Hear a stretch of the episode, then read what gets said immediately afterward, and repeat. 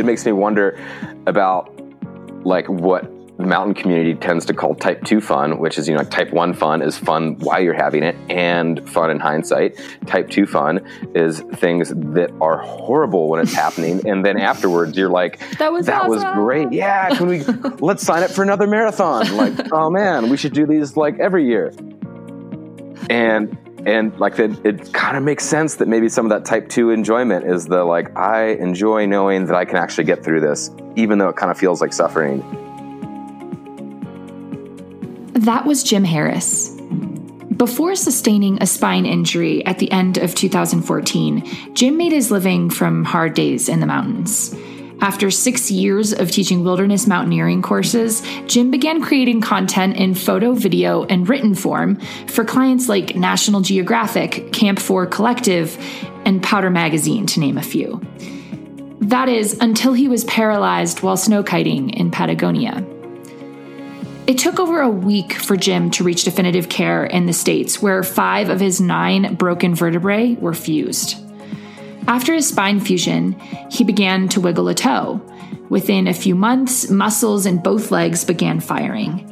And in the four years since that accident, Jim transitioned from wheelchair to walker to cane and continues to challenge the limitations of his disability. He is now mountain biking and backcountry skiing at a level most able bodied individuals would only ever dream of.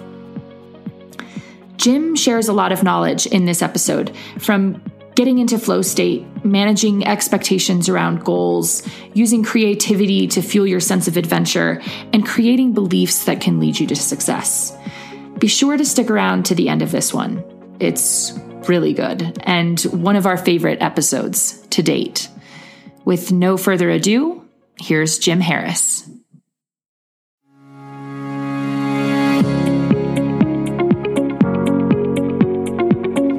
Listening to the Balanced Pursuits Podcast.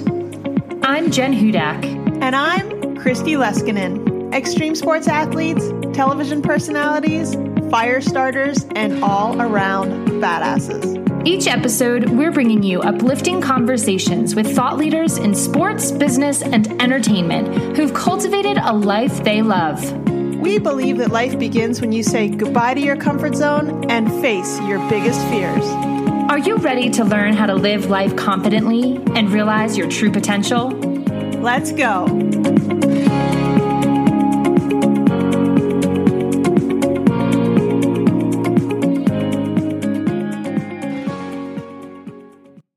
Well, hi, Jim. Thanks for joining us on the Balanced Pursuits podcast.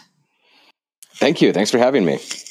Um, I'm super excited to talk to you. I was geeking out earlier watching you do the little carvings on your prints, like for the, I don't even know the right terminology. It's a print.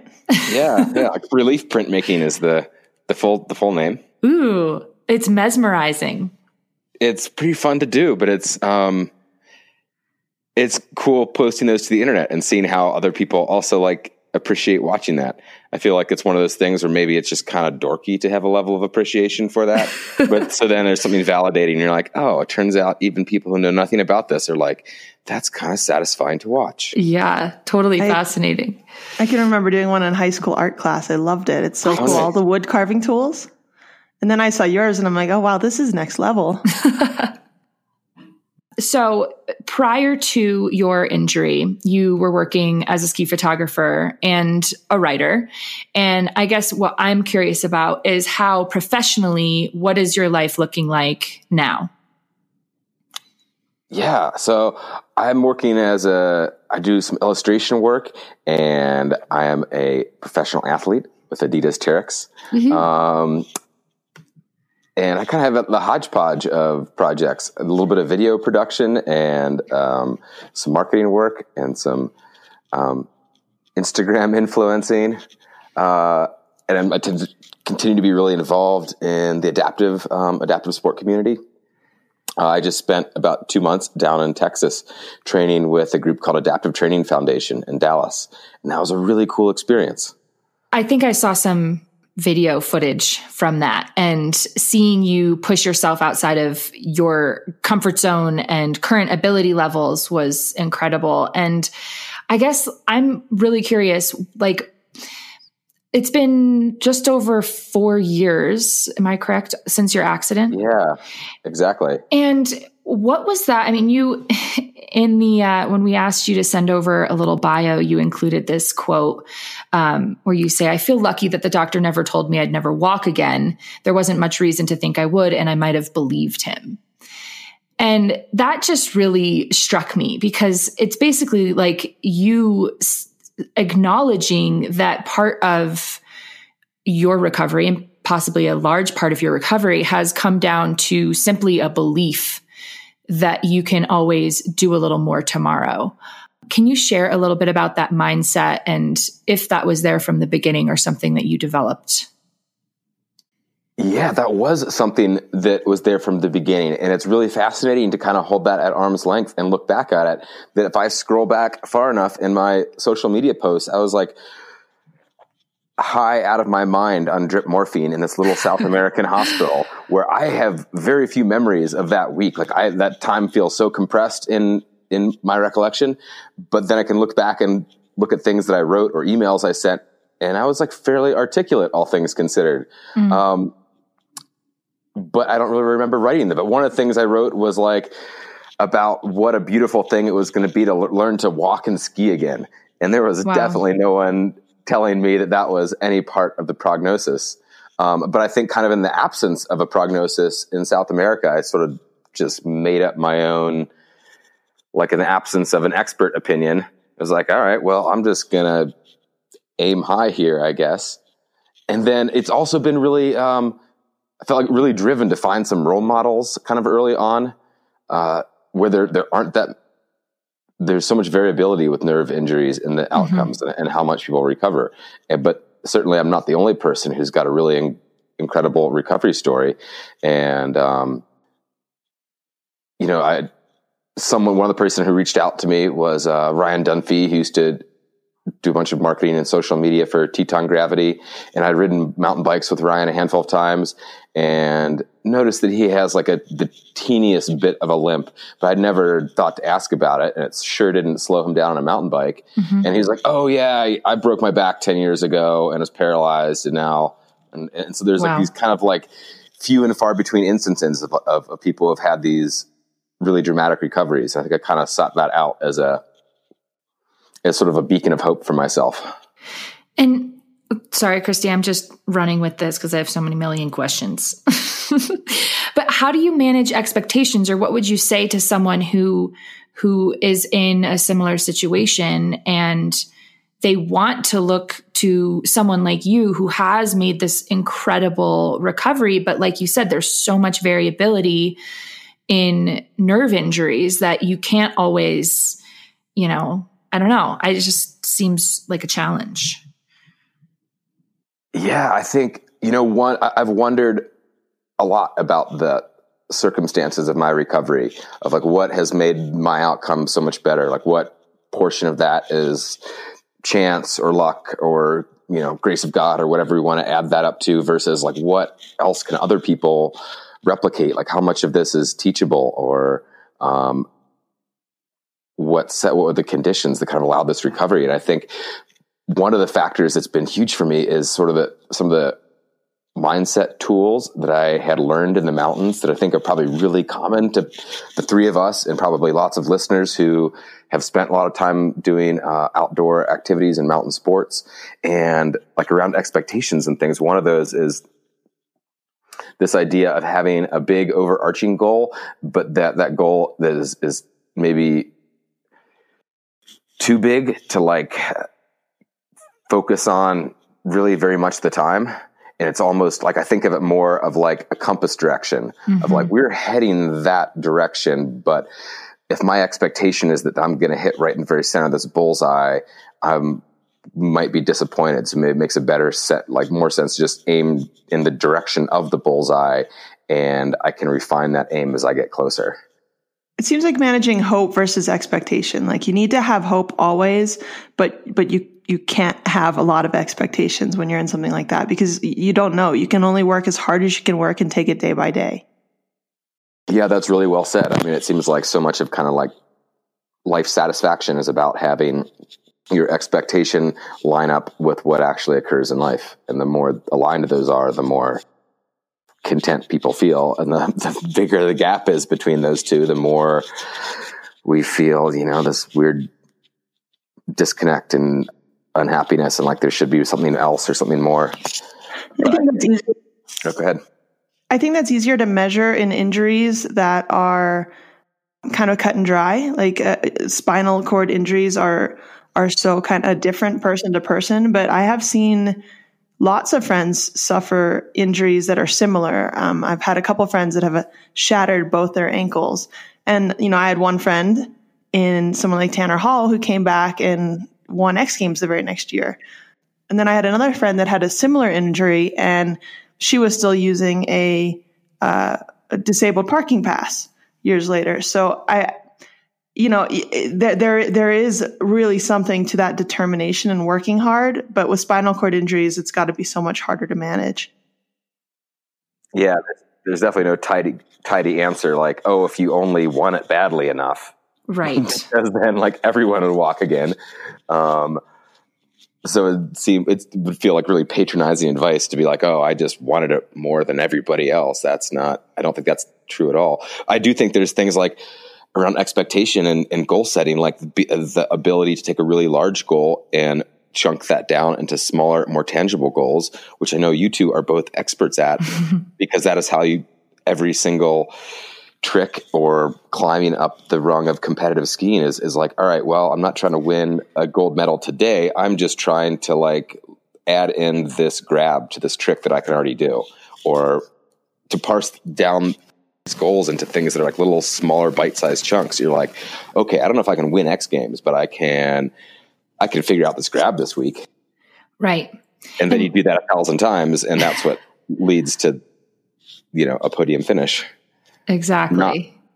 Not- so, I mean, one of the things that you kind of hit on is that your time in the mountains prior to this injury in many ways served you in your recovery. And one of the missions of this podcast is really to encourage people to get out and try new things because we believe strongly that there are so many lessons to learn and not only lessons to learn, but just leads to a more fulfilling life. And I'm wondering if we can kind of go back a little bit before your injury to to talk about what drew you to the mountains in the first place and led you to your career as a photographer. Hmm, yeah, that's a really fun question. Like, I think it's hard to sum up in a sentence what draws someone to the mountains or what drew me to the mountains. I think this idea of having a real, uh, these kind of unscripted adventures really appealed to me a lot um, especially kind of in through adolescence when I was kind of like end of through high school and into college, where this idea of kind of autonomy, I feel like was probably extra important to all of us around that age. And this idea that I could go out and kind of go anywhere I wanted and that any successes, like, you know, getting to the top of the peak that we're trying to climb, that you get like pretty much all the credit for that. And that also you get these immediate consequences for like, oh, you forgot your raincoat. Like, hmm, now it's raining. That's too bad. Like, you won't do that next time. And so that immediate, con- those immediate consequences, I feel like can be really, they're just kind of like a really fulfilling thing. And I think probably the scheme that all, that all three of us do is a good example of like, oh, if I make the right choice, then I get rewarded by this really fun feeling. If I make the wrong choice, then I'm like tomahawking and there's a lot of a lot of incentive to pay very close attention to what you're doing. So it forces this really immediate attention that creates these flow experiences that then feel really wonderful. And then we want more and more of. Um, and so I think it seems like there's this word that I like called autotelic. And so autotelic are, are activities that we do because they're like in, intrinsically rewarding. And so autotelic stuff is like, I had fun doing this. I want to do more of that. And, um, time spent outside is, is really feels that way very deeply to me. Yeah. Each of these outdoor adventures that all of us really enjoy and like to go on in many ways are kind of like this microcosm of life, you know, where, you, like you said earlier, you set that goal or that summit as your compass and your general direction, but the path there is often meandering. It's, yeah, that's the expectation stuff comes in, right? Because if you expect it to be a linear A to B, A to B progression, it's gonna be more difficult. You know, I was having a conversation with a friend the other day who's um, is a really strong climber, and I was asking her if she thought there was a difference between kind of like different rock climber personality types, mm. and I think I see this in skiing too between the people who are um, maybe a little bit more uh, people who find the most enjoyment in like this kind of martial arts style control and mastery of themselves and their movement versus people who enjoy the chaos and interacting with this like dynamic situation, this dynamic medium that's a little bit more like big mountain skiing or whitewater paddling versus things that are more acrobatic and like slope style skiing or bouldering and sport climbing versus like first descents on crumbly desert towers where there's like all this unknown and adventure versus like trying to eliminate as many of those variables as possible to have to really just be able to focus on your own the meticulousness of your own movements that's so interesting and I think really true because I mean I was obviously competed in half pipe for a long time and every run was like so planned out and while things would go wrong and I would have to adapt like I always had a really kind of clear picture of what was happening. And I found as I've gotten more into backcountry skiing and ski mountaineering that I don't do well when I think I'm going out for like an easy day and then it turns into a really hard day. But if I go out setting an expectation that I'm basically going to be suffering and miserable for like the first six hours and then I'm going to have fun skiing, like I can handle that. But working on not creating an expectation that you're going to be suffering and just being and just letting the experience unfold that is still it's a really big challenge for me still. Mm, yeah.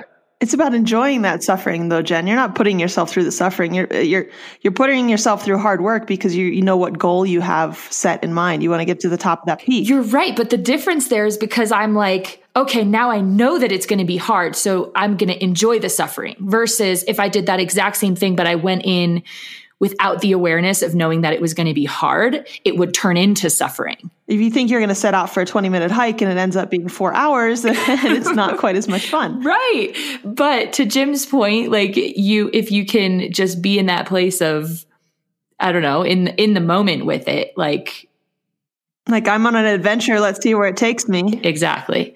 Yeah.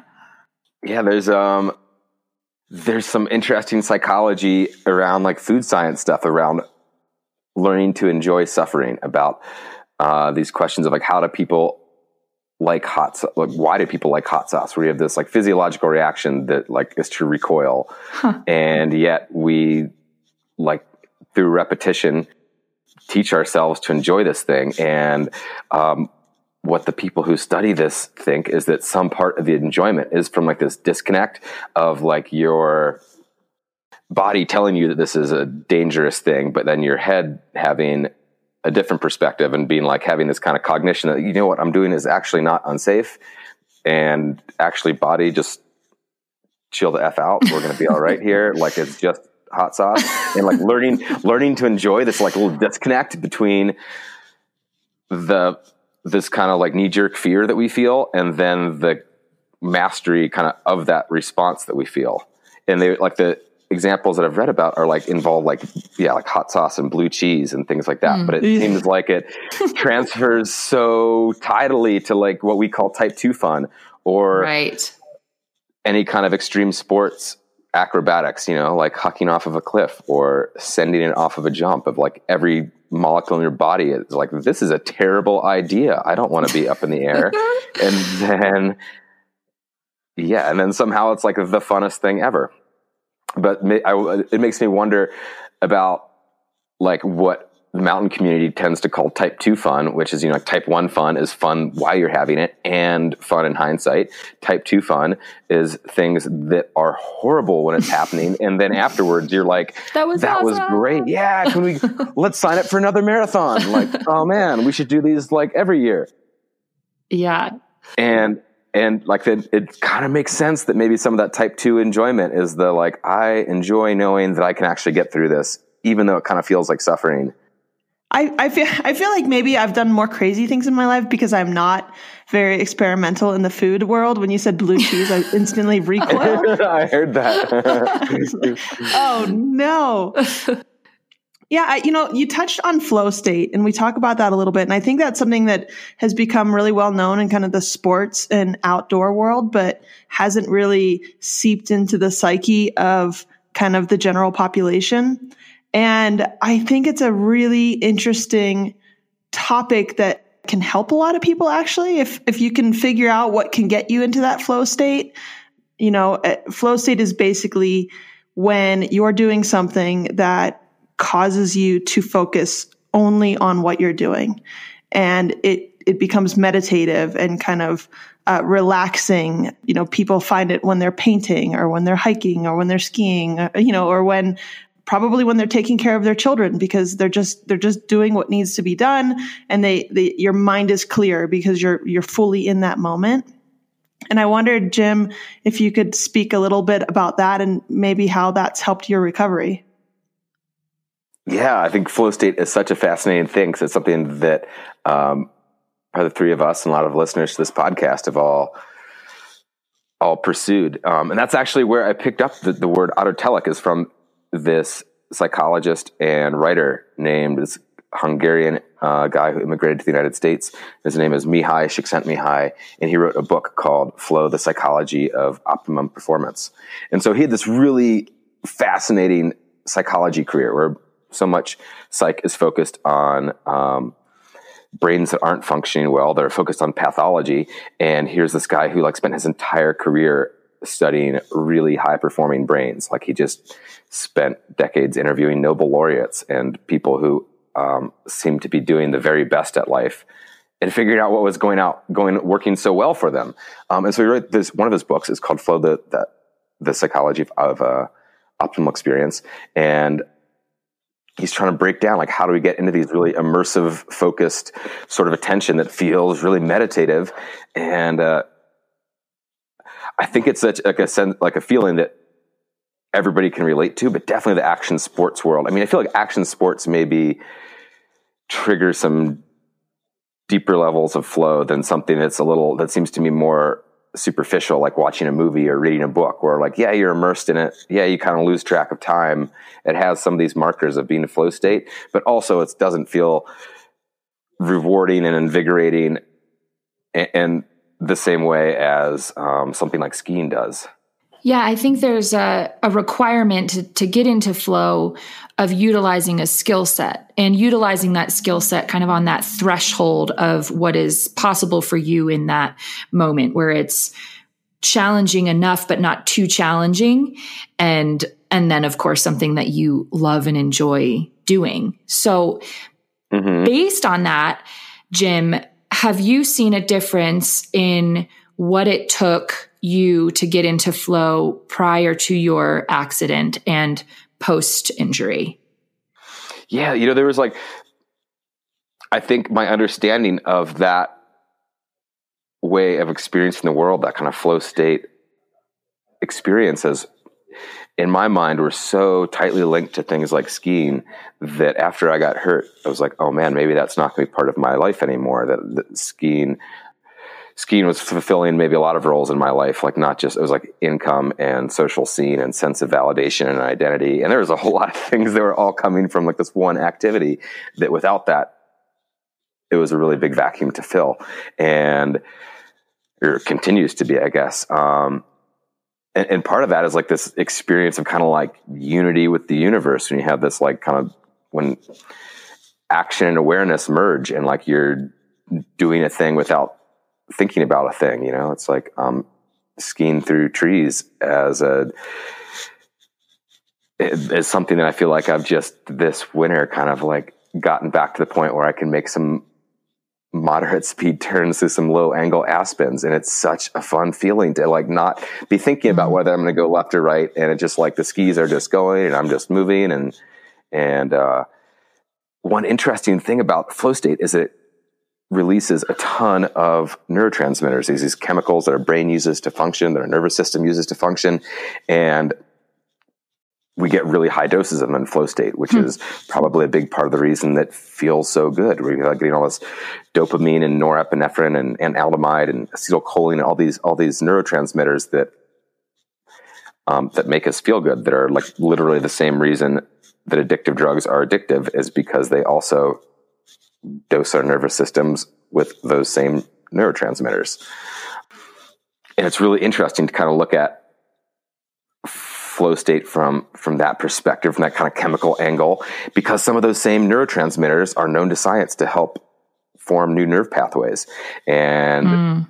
some of the brain research is showing that in flow state, people are, you know, getting four or five or seven times the amount of kind of their, of their base level amount of these neurotransmitters kind of dumped into their brains, flooded into their brains all at once, and that is part of the reason the, these peak experiences feel so good.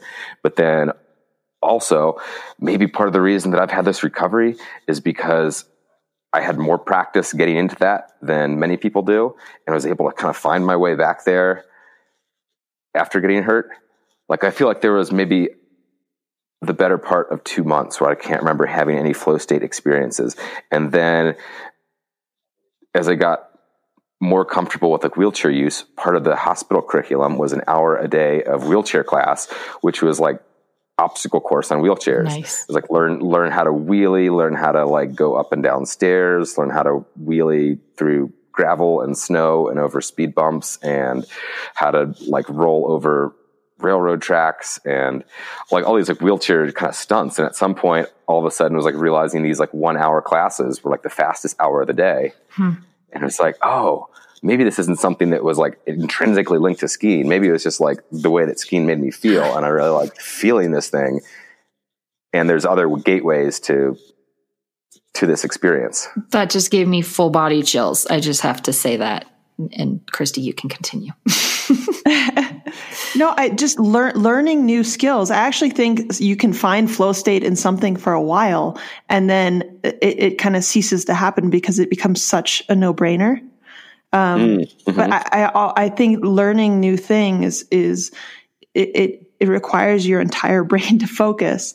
One of the ways this can relate kind of to the maybe more of the greater population that hasn't done kind of these adventurous things in their life is that, you know, people find it really difficult to go to the gym because it's not that much fun. Mm-hmm. Um, and one of the the studies that I found really fascinating was they they did some testing with the US team a few years ago and they found that you know in the fall they have all these trainers and they're in the gym and they're doing squats and um, they're working really hard and they did fitness testing and obviously are all, they're all quite strong then they go through their entire season of just kind of snowboarding and skiing and they do fitness, fitness testing again and they're much stronger now they they haven't trained all year they haven't been in the gym but what they found was that when you're out on the mountain and you're enjoying yourself, you'll put yourself through much more pain and, and you'll work much harder. So these athletes are, are far stronger doing, doing something that they've found that they enjoy. And so that's what I would say to people is, you know, it doesn't fitness doesn't have to be going to the gym. It can be kind of doing anything. You just get outside find something that you like doing and you'll become fitter than you've ever thought you could. Yeah. I that resonates a lot with me. I feel like i've spent a lot of time walking on the mountains and man it was always really hard to discipline myself to go to the gym. Even though i like would find great reward when I do it. Like one in 2009 or 10, I signed up. Pip Hunt had like a yes dryland training in the fall. And Don't work out like, with Pip. Was, oh, that was like my introduction to CrossFit back in Salt Lake back in the day. And my start to the ski season was an Antarctica trip in early November that year after like two months of being in the gym a couple days a week. And I was like breaking trail for a group of pro skiers and it was like, and, and it was like, I think I'm the like the one who is most in ski shape of anyone in this group, and I was definitely not expecting that. and I pretty much attributed all that to Pip. But did I like?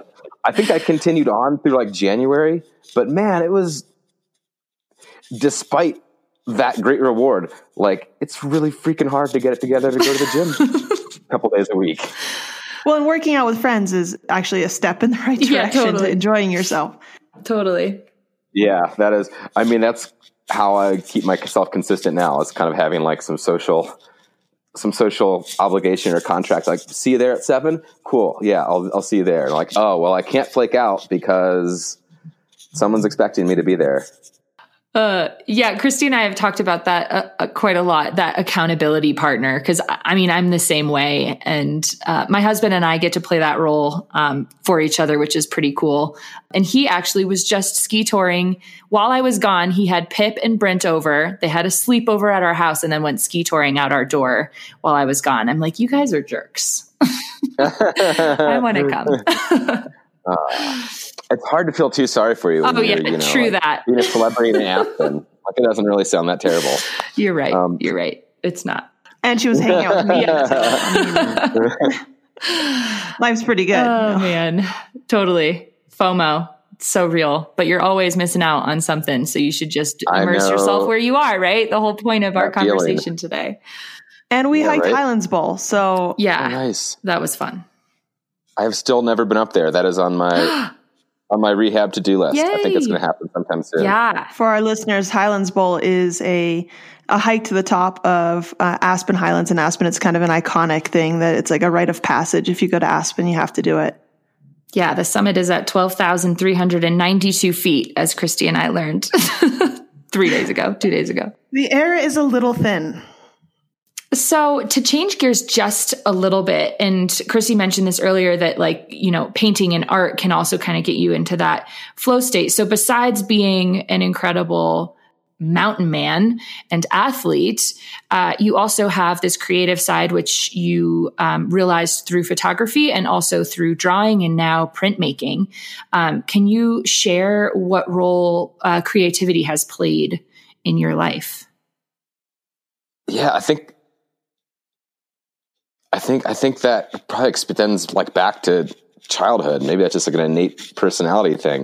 I feel like I've always kind of been drawn towards creativity, and for years I found a lot of that just in in backcountry skiing. There's so much um, opportunity to like use use some of these creative forces to figure out a kind of devise a safe way to get up something or to get back down and how can we like outsmart the odds and how can we go in the Wasatch where things are really busy like how can we go to a spot where other people haven't skied yet but is also going to be a safe spot given the conditions and kind of this the problem solving and sort of uh, um, what's the word I'm looking for like horizontal thinking of kind of bridging different ideas to find a solution.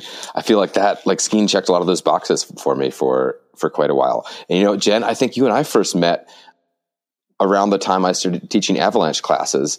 I remember you and John Spitzer and I being in an avalanche class together in like 2000. Five, four? Oh. Wait, was, Was, it? it, that far back? No, I maybe it you're must have been like 2000. I think I started teaching in 2009 or 2010. Okay. So it's still Little it was like a off, decade ago. I was way off. It was, it was like a decade ago. I was like, wow, you were taking Avi classes in 2005. You just started skiing half I pipe. did. You When I really moved to Utah, my mom was like, you can move to Utah, but you have to take an avalanche class or you're not allowed to go skiing anywhere, even in a half pipe. So I listened. I do. well, I do remember Jen that you brought half pipe size ski poles that were about mid thigh height, and I think you maybe had a onesie on the entire time for a ski tour. Probably true. Um, but you look super steezy. I don't know if steezy is even a word. Oh then. my God. It was a word then. I don't know if not- it is now.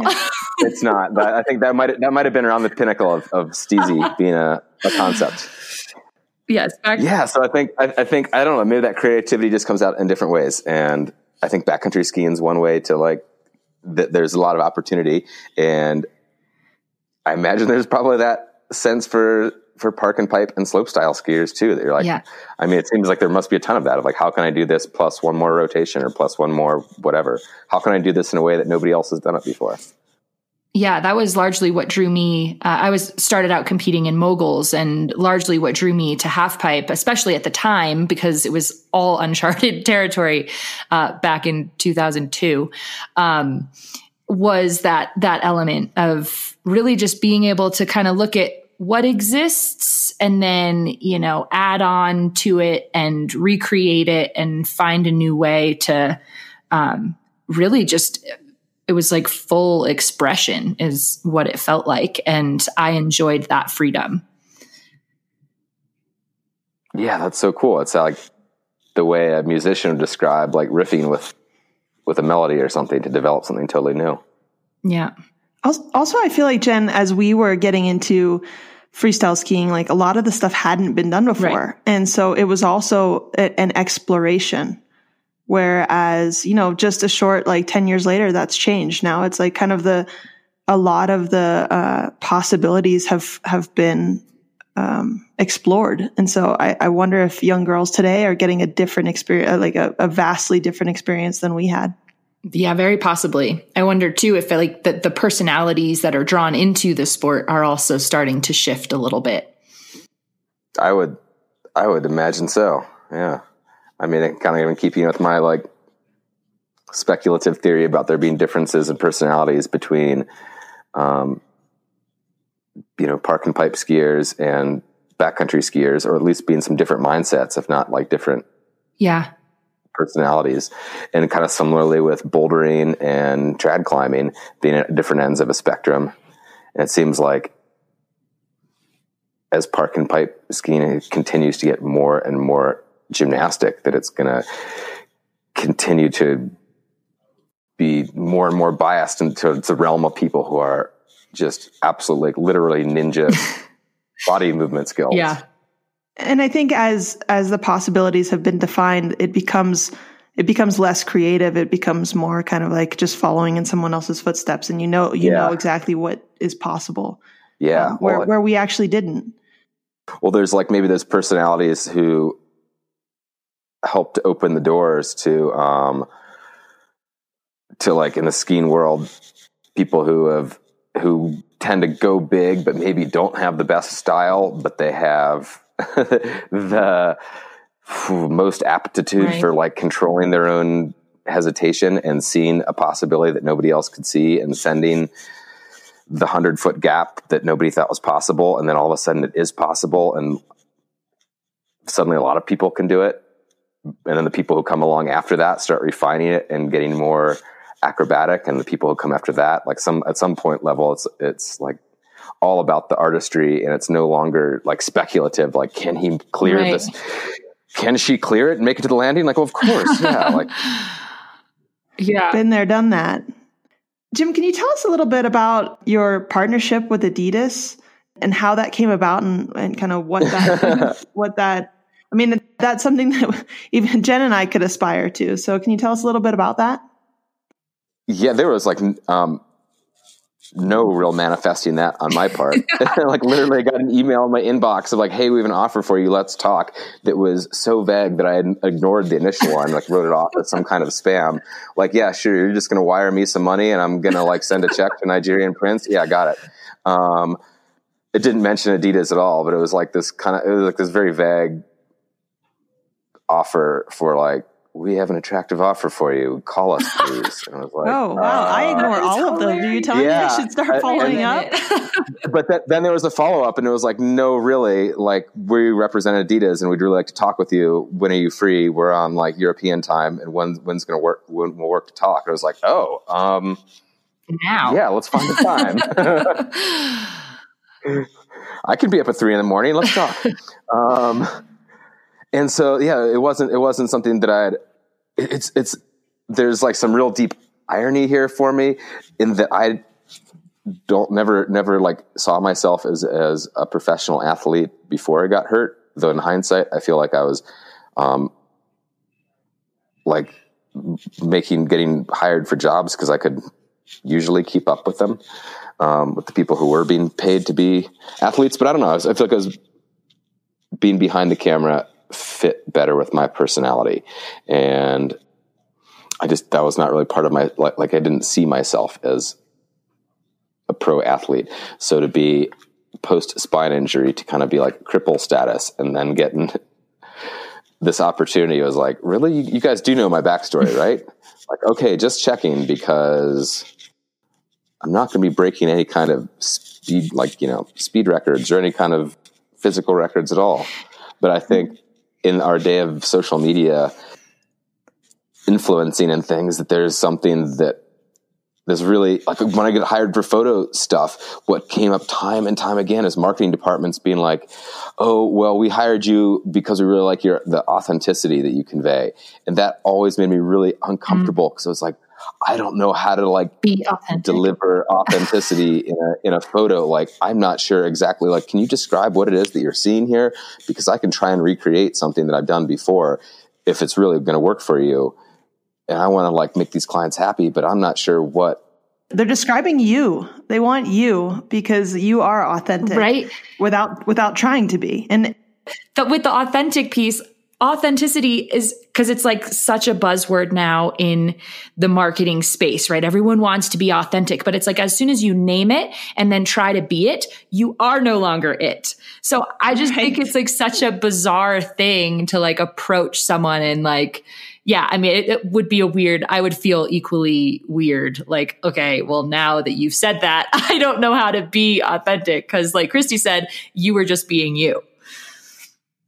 Yeah. I mean, it seems like there is some, there's some level of like, maybe it's some combination of like trying hard, but without being too cocky about it. I don't know.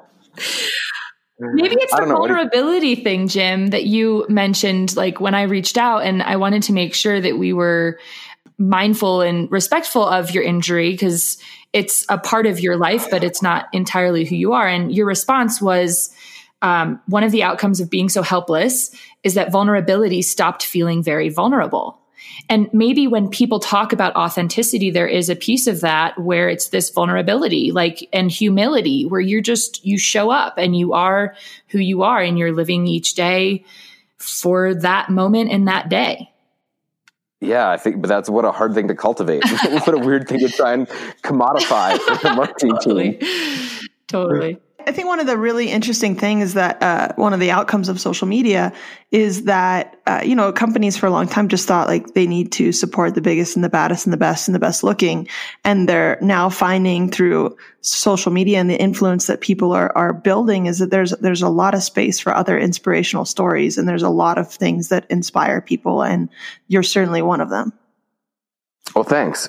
Yeah, no, that seems like that's been uh, a big shift in the outdoor action sports marketing world in the time that I've been was kind of I feel like I was maybe around the around eight and ten years ago as Instagram kind of rose to popularity and all of a sudden it became like Facebook went from being just friends with like the hundred people you were actually friends with in real life to having hundreds or thousands of friends who were like people that no one had met or that that we weren't firsthand connected with, and then all of a sudden there were always you know like a whole new category of of pro athletes who were had like this social media influence and I remember all the backlash again from the people who mm-hmm. were had climbed up fought their way up the ladder through podiums and ruining ruining joints and tendons and all of a sudden somebody who comes along who has not paid any of those dues and is just social media popular and they're getting offered contracts and it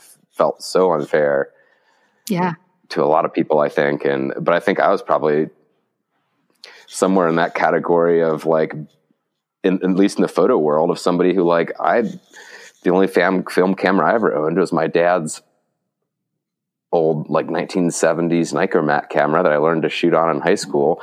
And by the time I got into photography, right, as, as digital SLRs started to get decent, mm-hmm. and um, there was a lot of resentment in the photo world yeah. from people who were like, we couldn't just go fire off a hundred pictures and hope to get one good one. Like, can't do it the way you guys are doing it now. This like spray and pray style of photography that you can just be a total amateur and you're willing to work for not very much and you're taking all the jobs. I feel like I was a beneficiary of that change, that shift in technology that really radically changed the photo scene. It really radically changed the pro who gets paid to go do things outside scene. And it went from being all the people who people who either ended up on podiums or the people who went the biggest. And all of a sudden sending it huge off of a thing seemed like a smaller and smaller piece of what the magazines were showing and what movies were showing and what the marketing departments cared about.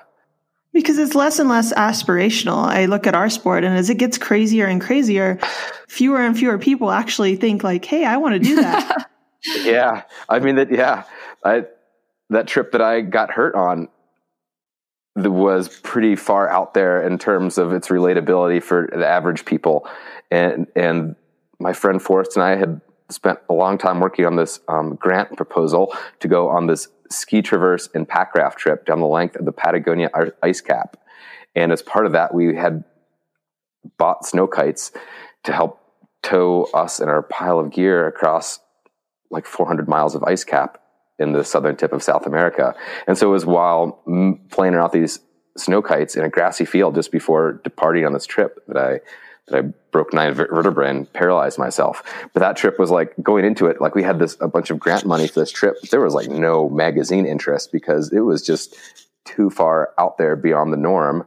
But there was some part of like this this like ratcheting of risk taking, this ratcheting of skill sets with like, oh, I tried doing this hard thing that I thought would be like the hardest I could possibly do. And when I actually tried it, it turned out to be like pretty much okay. And it went a lot smoother than I thought it would. And now I want to go try this thing that seems a notch harder and then kind of like rinse repeat. And all of a sudden you're at the X Games or you're being paid a bunch of money to go on like a 400 mile sufferfest in a really remote place with like skis and boats at the same time. That's wild. But yeah, there there is like this level of unrelatability where like there was like no ski magazine was gonna like run a article about that. It was just too fringe. Right. It, was, it, it stopped being relatable, I think.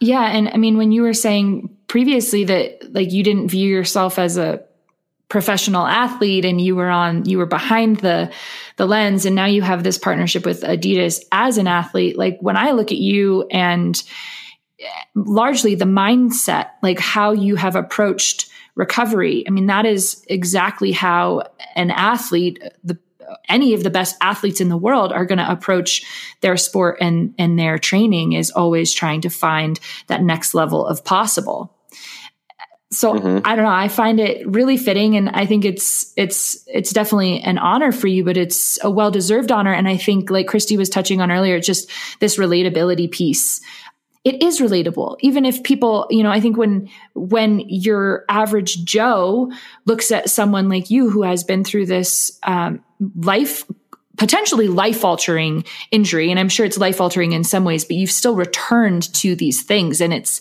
the power of your mind in many ways that that got you there. I think that's relatable. They can say oh okay like i can i can look inward and i can choose something that brings me happiness and that's a little outside my comfort zone and I can just work toward it. Thanks. That's that's like there was a big compliment in there. Thank you. I hope so. I think it's really important for people to be reminded of the power of determination and I think you really embody that. Yeah, that's that's thank you. Thanks. Like I feel like there's like there's that there is a I think a huge piece of my recovery of a lot of nerve recoveries has to do with attention and how we to what level we're able to control it or how we how we steer that. Like i think of it i think like a flashlight beam is a good analogy for like how my attention works that i can like either kind of have this wide diffuse attention or maybe i can focus it in on something more specific and make a narrower focus the flashlight beam down and see a smaller piece, a smaller slice, slice of reality in sharper detail, and kind of how we modulate that seems like it's a huge factor for how we experience life and how it seems like really closely tied to brain and spine trauma rehab. But it's also such a tricky skill to like, like, I don't know, like people who in the mindfulness and meditation community talk about monkey mind and like this, this kind of unruly monkey that's somehow part of us that wants to do what it wants to do. And we make all these impulsive decisions and then try and rationalize them later for how they weren't actually that impulsive. Um, yeah, monkey mind is a yeah. yeah. is a challenge for all of us, and largely largely fear based, largely resistant to change and growth, and to do the mm-hmm. things that you have done require that that level of consciousness to be able to tease apart like okay yes this change is uncomfortable but in the long run it's going to be better for me and i think a lot of a lot of us fall into that that trap of making a, a short term decision, making a decision without thinking about the big picture implications of it.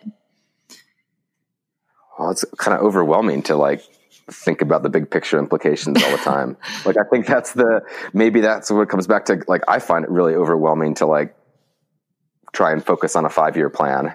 And I can maybe have like some ideas about where I'd like to be in five years, but kind of comes back to like that goal setting and expectation of being like, oh, I think I want to aim that direction. And now I want to not look that far towards the horizon. I'm just going to focus on like what I'm going to do today. Mm-hmm. I, I have a question for you too. like in talking about the relatability of my, of my rehab, like I get told that I'm inspiring fairly often. And it's come to my awareness that like a lot of people in the disabled community really dislike being mm-hmm. called inspiring but you must hear that a lot also.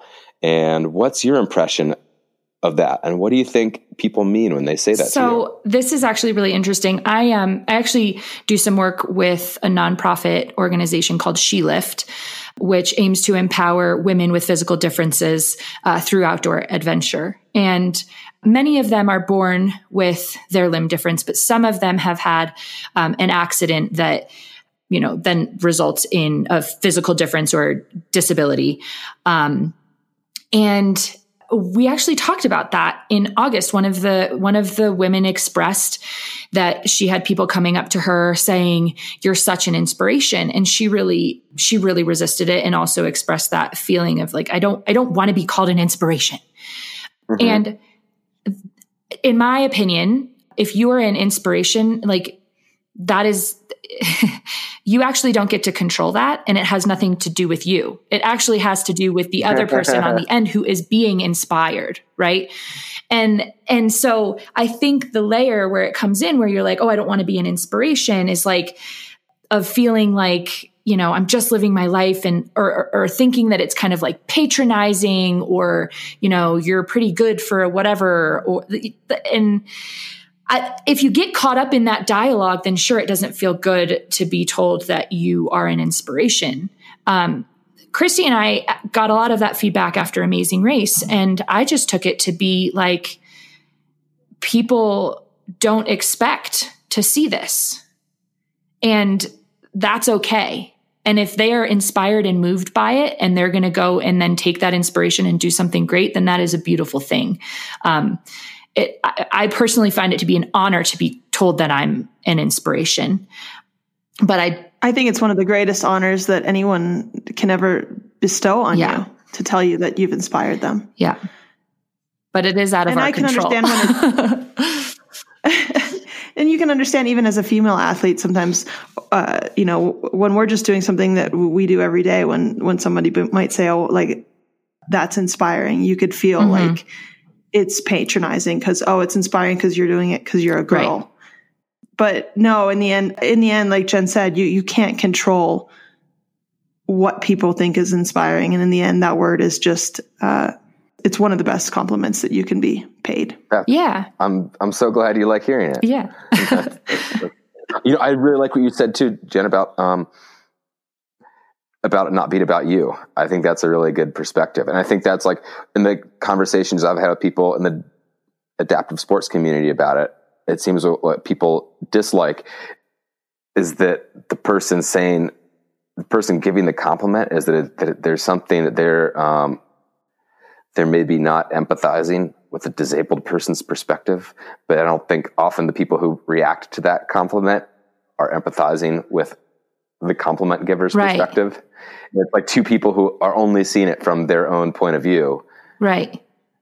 And Yeah. My question there would be Yeah. what does it feel like for you when when you are inspired by someone? Mm, that's a good question. I mean, I think one of the part of the conversation I've had with other people is they're like, "Don't tell me I'm inspiring if you're not going to go and change any element of your life whatsoever."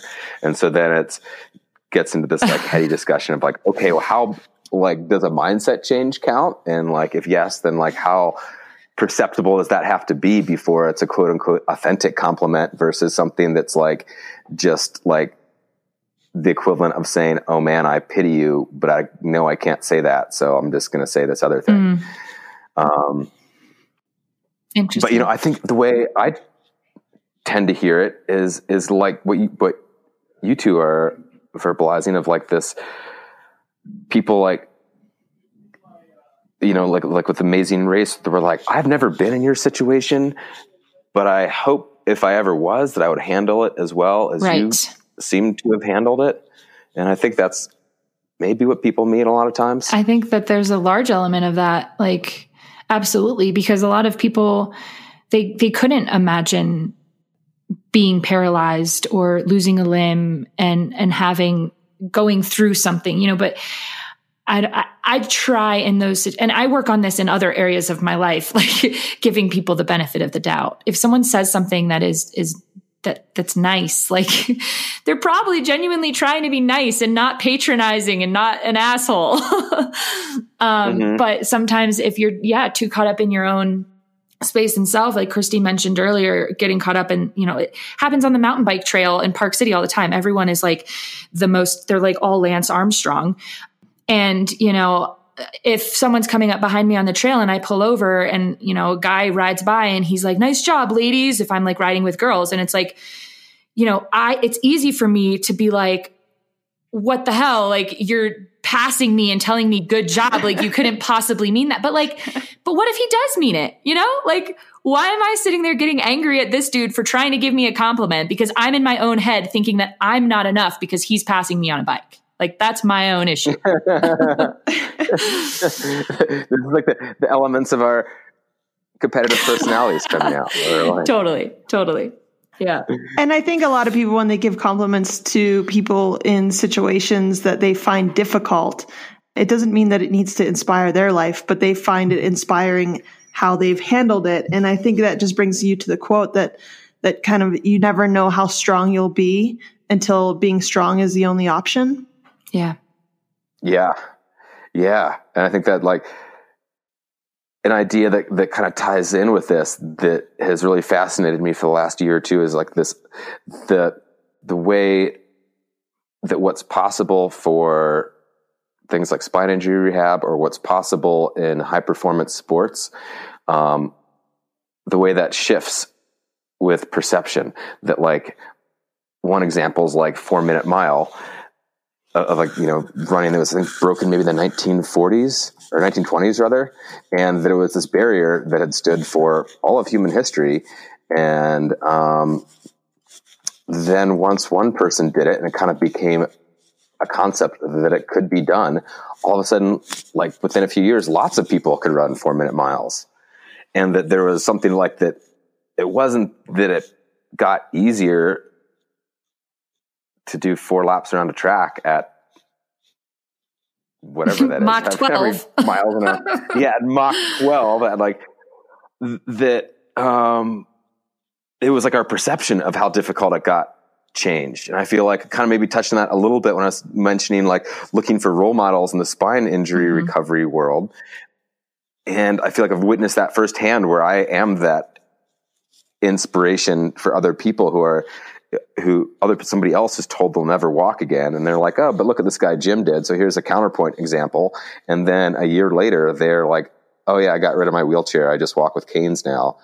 And i mean so here in carbondale colorado um, there's I moved here about three years ago and started training uh, at a gym called Ripple Effect here in town. It's kind of like um, Gym Jones CrossFit style gym, and the owner Carolyn Parker has taken excellent care of me, and I've made tons and tons of progress working with her. And through the success that, that we had together, um, like about a year after my accident, a local school teacher was paralyzed in a creek kayaking accident. Um, and so then Nate and I got put in touch through his while he was in the hospital and then became friends. And then he started coming to Ripple Effect. And then about a year after that, one of his uh, students, one of his, his, high school students got paralyzed in a big mountain ski comp. Um, and has also started coming to this gym. And so now there's this group of people, including somebody who was paralyzed in a mountain bike accident like five or six years ago, a couple years before my mm-hmm. accident, who um, hadn't really had any recovery at all. And all of a sudden, there's four of us in the same room, and people are like, people who are like told they're never going to move again, all of a sudden their legs start moving. And like, well, you're definitely never going to walk. Okay, well, you're not going to walk very far though. And it's amazing how that, like, I don't think that, I don't want to sound like that I'm attributing that to me or my presence or something like that. But I think there's, some, it's like maybe more like the idea of like what I represent. The possibility. That there's, the possibility. There's something there's something very viral and very po- about yes. that idea. And like the Richard Dawkins way of talking about memes, like not the internet JPEGs, but like the like a unit of cultural information that can move from person to person, in the way a virus moves from person to person, and that there seems to be like there's something viral yeah. about that. And I mean, you mentioned and, that with yeah. when you in the the quote that I read at the beginning of this podcast when you were saying that you were thankful that a doctor never told you you wouldn't be able to walk again because for you that allowed you to believe anything you wanted to believe and to preserve that belief that you could, you know, you focus on wiggling a toe and then getting some muscle back and just taking it as far as you could. And and who knows where that came from but some people don't have that. And then if they are given this visible example like yourself that there is something to believe in and a possibility on the horizon um, it starts shifting that that mindset. And really i mean i don't think always i can't say you're just going to will yourself back from a spine injury. That would be an extremely unfair thing to say.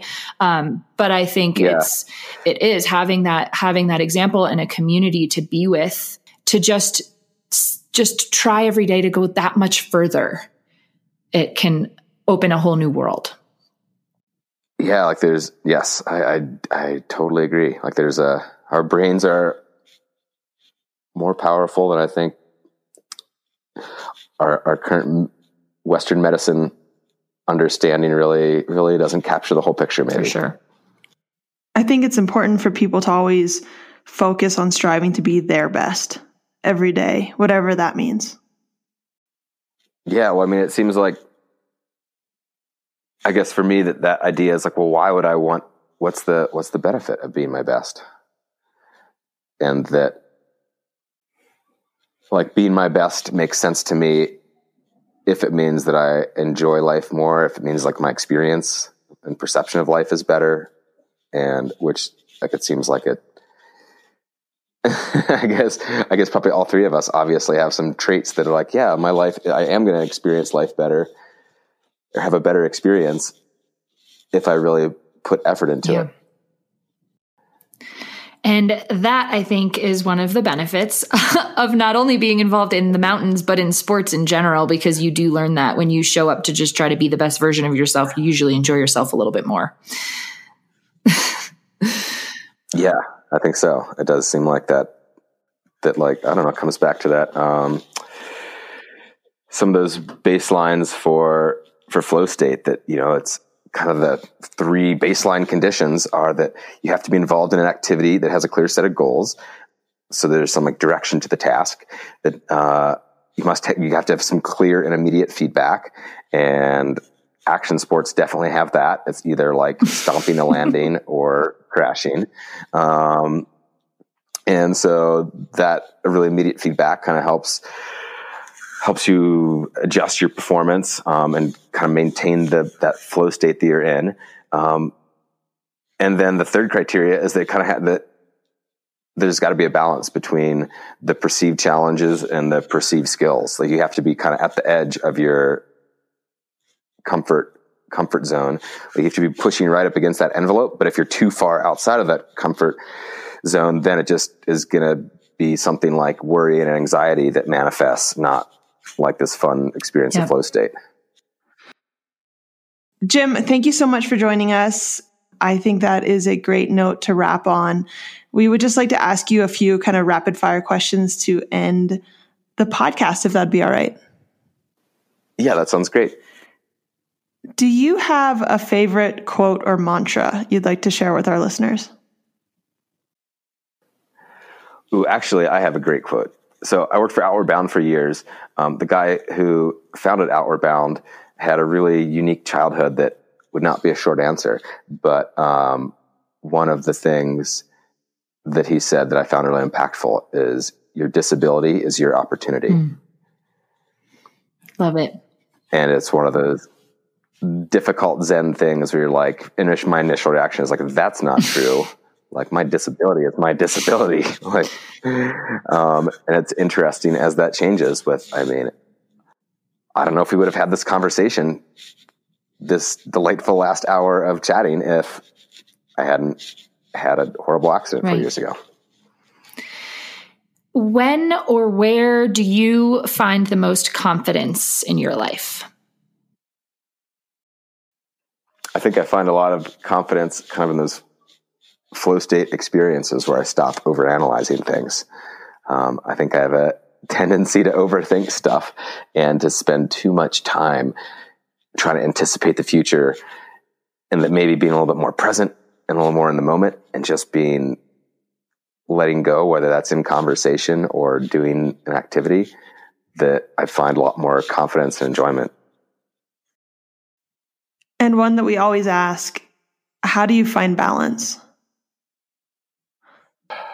Oh, that continues to be a struggle for me. I'm probably not a great person to ask about how to live a real. no, we love this answer. I think I like feel like I'm have always gravitated to kind of doing things in big bites, which is doesn't lend itself towards a lot of balance. It tends to be like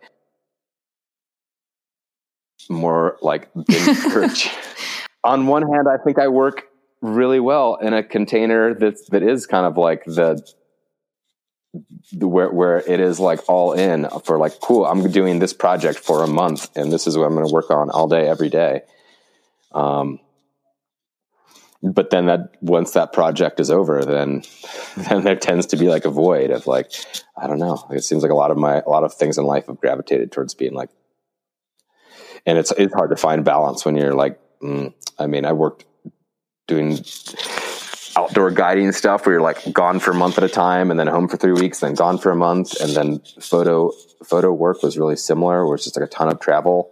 And it's like either I'm going to be at home and on the computer 12 hours a day and not leave the house, or I'm going to be out and like off the grid and outdoors and not interacting with technology. But I think that is balance. It is. It's just a seesaw right. kind it's, of it's, one versus a it's, a, it's some big it's some big oscillations that yeah. um, can create issues in my own life and certainly create issues for people around me. But such a valuable answer because honestly, I think a lot of people they talk about balance and they want to have more balance in their life, but they think of it in terms of this, you know, like balance in the everyday. And um, I really appreciate your answer because I think it helps to to break that down a little bit. Like that's not necessarily what leads to the most fulfillment. And while, yes, these big oscillations can present other challenges, staying in the status quo and having every day be exactly balanced is also like got its own host of challenges. So thank you for your honesty. Yeah. That That's okay. It's it's allowed. Those usually end up being longer than we always anticipate. Thank you so much for taking an hour out of your day to talk with us. Um, before we hang up, uh, where can people follow along with you as a person and your art and everything that you have going on? Yeah, you can follow me on Instagram. It's probably where I'm most active, and my Instagram account is Perpetual Weekend. And then I also started an art account not too long ago that's um, gorgeous underscore store. That's where you can get entranced by uh, these mesmerizing block carving things that I'm still, again, forgetting the name of. oh, man. Well, next time you're here, you got to come and hang out at the studio and we can. I, it's a really fun kind of tactile thing to put these carved plates cool. through a printing press. I would love to. So you should come and help out. Well, thank you, Jim. Have a wonderful rest of your day, and we'll be in touch soon. Thanks for the opportunity. Thanks for your time. Our pleasure. Well, friends, that's a wrap. How amazing is Jim? Sustaining that kind of injury and never losing sight of what is possible is no easy feat. The quote Jim shared at the end is something that we could all benefit from exploring. Your disability is your opportunity. And while Jim acknowledges it almost sounds cliche, I mean, what, what other option is there? Self pity? Anger? Regret? You can't fight reality. While all of these reactions are most certainly understandable, they don't lead you in the direction you want to go if you stay in them forever. There's a great book on this concept called The Obstacle is the Way. It's a quick yet impactful read about Stoic philosophy that ties nicely into this concept if you're interested in exploring it more. But until then, just consider this. How can you find opportunity in something that you often see as a disadvantage? Let us know at balancedpursuits.com forward slash episodes forward slash Jim dash Harris. Thanks, and we'll talk to you in a couple weeks.